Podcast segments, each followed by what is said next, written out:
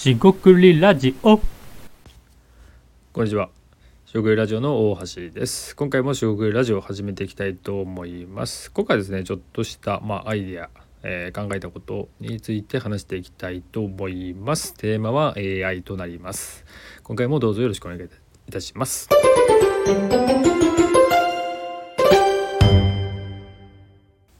はい、しごくりラジオの大橋です。今回ですね、まあ、アイデア出しということで、少しだけ AI に絡んで、今後どうなるか、ちょっとした妄想も含みつつ、ちょっとだけだらっと、えーした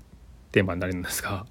話していきたいと思います。えっとですね、えーっと、まあ、友人との会話のいうところで、この AI がどうなっていくかっていうところをこう真剣に議論してるわけじゃないんですけど、えー、とふと思ったことがありました、えーそれはどういうことかっていうと、まあ、例えばですけど、まあ、大手企業とかだけに限らずいろんな会社があると。でそこでですねえっ、とまあマネジメントをしている管理職とか、まあ、結構こうゴリゴリやってる人がいると。もちろんそういう方が全員とは言わないんですが、えー少なくともですねその効率化を求められると。要はだらだらやらずに業務をこなしていくと。でですねその考え方が全然悪いわけじゃないんですけどえっとまあチャット GPTAI が導入されることによりまあ今までデジタル化だとか DX デジタルトランスフォーメーションって言葉が、まあ、散々言われてきて今どうなってるのかもちょっとよく分かってないんですけど、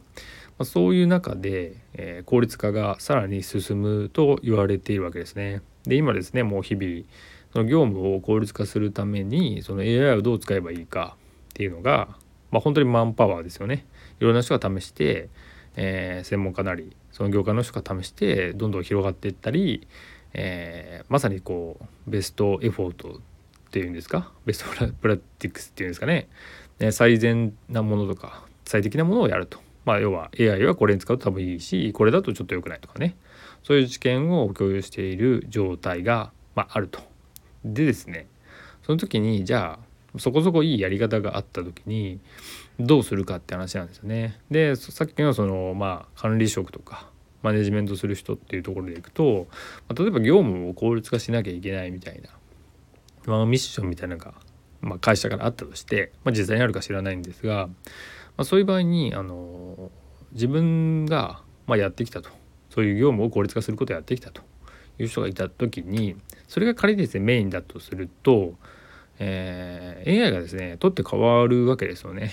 むしろマネージャーがいない方が、えー回りやすいということになるかもしれない。でこれはですねあの、えー、と TN 組織とかいろんな、えー組織の在り方があるんで一概にこうすればいいとかこうであればいいっていうことではもちろんないんですけど少なくともその人ですねその人にとって、えーマネージャーにとって、えーそういった AI の登場によって自分の業務がですねまあ半分ぐらいなくなったとするじゃないですかっていう過程ですね。でこの過程がまあずれてたらまあ、えー笑い話で、えーネタみたいな感じで いいんですけど仮に半分ぐらいが業務効率化みたいなことをやってたとするじゃないですか。そうするとその半分が、まあ、消えるとは言わないんですけど AI によって、えー代替されるってことですね代わりになってしまう。でですねそうすると何が起きるかっていうとあのチャット GPT とか AI とかですね試されたことがある人ってちょっと分かると思うんですけどあの自分の業務において、えー AI に質問文を入れるとアウトプットが返ってくるとでそのアウトプットがそこそこ全然ダメでなんもう目も当てられなかったら話にならあのにも上がってこないんですけどなんかちょっといいぞみたいな話なんですよね。でもちろんその生成してくるものがあの正確かとかじゃあそれなんでできてんの？みたいな話になってくるとまたこれ問題になってくると思うんですけど、えーただそれってじゃあ Google とかで検索して参考にするとか、えーそう参考にするとか学習にするっていう意味ではまあほぼ変わらなくなるんですよねその理屈では。だからなんかそこら辺を言及してる人ってなんかすごく少ない気がするんですけど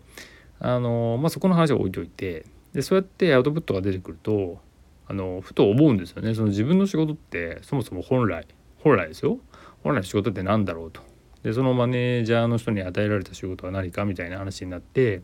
業務効率化で半分ぐらいやってたらそれがなくなる。もしくは、えーなくなりかける。そうすると何が起きるかってことなんですよね。でそうするとその亡くなった時間ですよね、えーと、業務効率化という意味でその人が使ってた時間が、えー、なくなるので要は浮くんですよね。時間としては余ると。え例えば1日8時間あって4時間その業務に使ってたとするじゃないですか。そんな風に分けられるかどうか置いといて。じゃあその4時間何するかって言ったら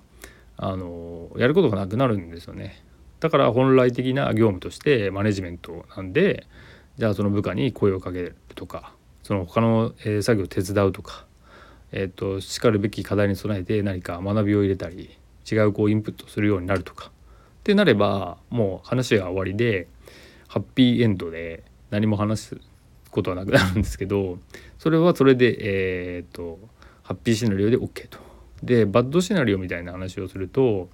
あのそこで本来の仕事は何かが分からなくなるとむしろそれは AI が奪ったんだとその AI 撲滅運動じゃないですけどあラダイト運動とかっていうのがなんか機械打ち壊し運動っていうのが、えー、世界史とか勉強された方はもしかしたら覚えてるかもしれませんがそういうですね、えー、革命じゃないけれど、えー、技術の発達に対して、まあ抗うっていうことですよね。あると。ことが起きるかもしれないですと。でそんなことはまあ国内で起きませんっていう話であれば次にですねその無気力になる人が生まれるんじゃないか。要するにそのマネージャーが、えー、っと自分の仕事って何だって言った時に定義できなかったり、えー、っと今までずっとそれやってきたのでその業務を効率化するっていうのが自分の仕事だと思うそれがなくなってしまったのでむしろ非効率な業務をあえて生み出してそれを効率化するという、まあ、謎のその何て言うんですかね墓穴じゃないけど埋めるみたいな永遠にこう気が狂うことをしてしまうことにもなりかねないかもしれないです。でもう一個は AI ってその対話ができるって言ってますけど、まあ、対話らしきものができるのでその対話ができるからこそその話をずっとすると要は AI にずっと話しかけて AI と話し続けるような、まあ、僕が勝手にこれ AI シンドロームとか AI ホリックみたいな名前を付けたんですけどあのそれでですねあの AI を使ってるっていう意味ではいいあの使ってる人なんでいいんですけどそうしないともう何もできないとか、えー、まあ簡単に言えば日常生活とかに影響が出てくるってやつですよね。まあ、要は不健康ってことですね。になる人が出てくるんじゃないのかなと、まあ、これはさっきのそういう管理職の人がそうなるのではないかって話なんですね。でそういう人たちが、まあ、ワードシナリオで増えていく可能性があるのであれば、まあ、企業とかはその対策をしなきゃいけないんですね。で例えば今ってそのメタボリックシンドロームみたいな感じでそういうメタボ防止運動とか健康経営だみたいなのがあってそういう意味では健康指標を管理してる企業はまあ出てきてると。まあ、それこそ研修を年一で受けましょうみたいな話ですよね。っていう感じで研修をしていく、まあ、まあハラスメントの問題とかもそうですと思うんですけどそれと一緒にこの AI に対して、まあ、あまりにも、えー、AI に対してというよりもそういうマネジメント層が無気力になる時に、えー、そういうふうにならないような、まあ、いわゆる自信を取り戻すようなとかあと本来自分が好きだったこととかもうそうなってくるとうつ病のなんか防止みたいになってきてるんですけど実際まあそんな心理学的なアプローチが有効だと思ってるんですけど、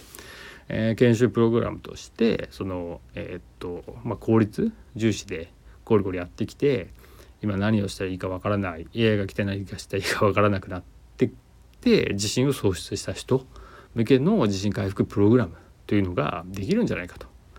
ってなかなか話しましたけどまあ、えー、風が吹けば桶屋が儲かる理論ではないんですがそんな感じで考えていくとまあ今、えー、アクションとしてまあそういう、まあ、ベンチマークじゃないですけどそんな人がいるのか分かりませんが何かこう AI が来ててなんかちょっと不健康になりそうだなみたいな人がもし、えー、想像できるのであればこれは全然笑い話ではなくそういうバッドシナリオに対して備える意味で、えー、本来何をした方がいいのかそれこそ仕事が何かということを考えるっていう意味のその哲学とか心理学とか、まあ、それこそ文学でもいいんですけど人文科学とか、まあ、社会科学のようなものが、えーじえーと、文化人類学とかですねなんか非常に見直されていくんじゃないかなと思います。これはまあ前回話したような一時情報とか自分で考えることがすごく大事になっていく自分の体験がすごく大事になっていくっていう話につながっていくかなと思います。でですね、まあ、まさにそういうことって意味でこんな、えーラジオを始めて喋り始めてるんですけど、えーまさにこういうその N イコール1ですよね。一人が何か、えーまあ、熱く語るっていうのもちょっと変なんですが何かを伝えていく考えたことを発していくっていうのは、まあ、もちろんブレもあるし全然まとまってないですしムラはありあるんですが、えー僕自身もムラがある一部と思ってるんですけど、まあ、それってなんか体現として残りやすいのが、えー面白い、まあ、ある種の遊びがあると思ってます。っていうという意味でこういう音声メディアとかも、えー聞いてみればそのさっき言った、えっと本来何が好きだったか何を仕事としてったらいいのかまさに生き方働き方部分であのなんか支援じゃないですけど、まあ、人気というよりもあじわじわじわじわこう、えーそういうなんだろうニーズというか考えていることを注目し始める人がいるんじゃないかなっていうふうにまあまあ、えー、肌感レベルですが感じてたりします。という意味ではこのラジオも 意味があるというかそういうプログラム、えーにとって、えー価値がある番組になるかもしれないですし、えーまさにそういうことを考えていたよっていう人がもしかしたらいるかもしれませんが、まあ、簡単なアイデアとしてそれと感じました。まあ簡単にまとめますとそういう AI が発達してまああの人によってはですね、えー自分の仕事がなくなってどうしようと。それでまあ病んでしまうわけじゃないんですけど、えー不健康になるとっていう人向けにその企業側が対応して、えープログラムですね、えー自信を回復したり自分のその人の本来の好きなものを取り戻すような研修プログラムのようなものが、まあ、分かりやすくですよ。他のものがあるかもしれないんですけど、えー生まれてくるんじゃないかと。であればそれに対して今からまあ、えなんか開発プログラムを開発したり、えーまあ、研修会社さんみたいな人はそういうのを作り始めるといいのかなっていうちょっとしたアイデアでした。えーまあバッドシナリオでありますがハッピーシナリオでねあの業務が楽になってより集中できて本来やりたいことをやるって豊かになっていくっていうんであれば全然こんな話は、えー必要ないとは思うんですがちょっとバッドシナリオで考えたらそうなるという意味でなんかアイデアを妄想したり、えー風が吹けば桶屋が儲かると、えそんな理論で考えてみると面白いかもしれません。少し長くなりましたが今回は以上となります、えー、四国ラジオ大橋でした、え今回もお聞きいただきましてありがとうございました。失礼いたします。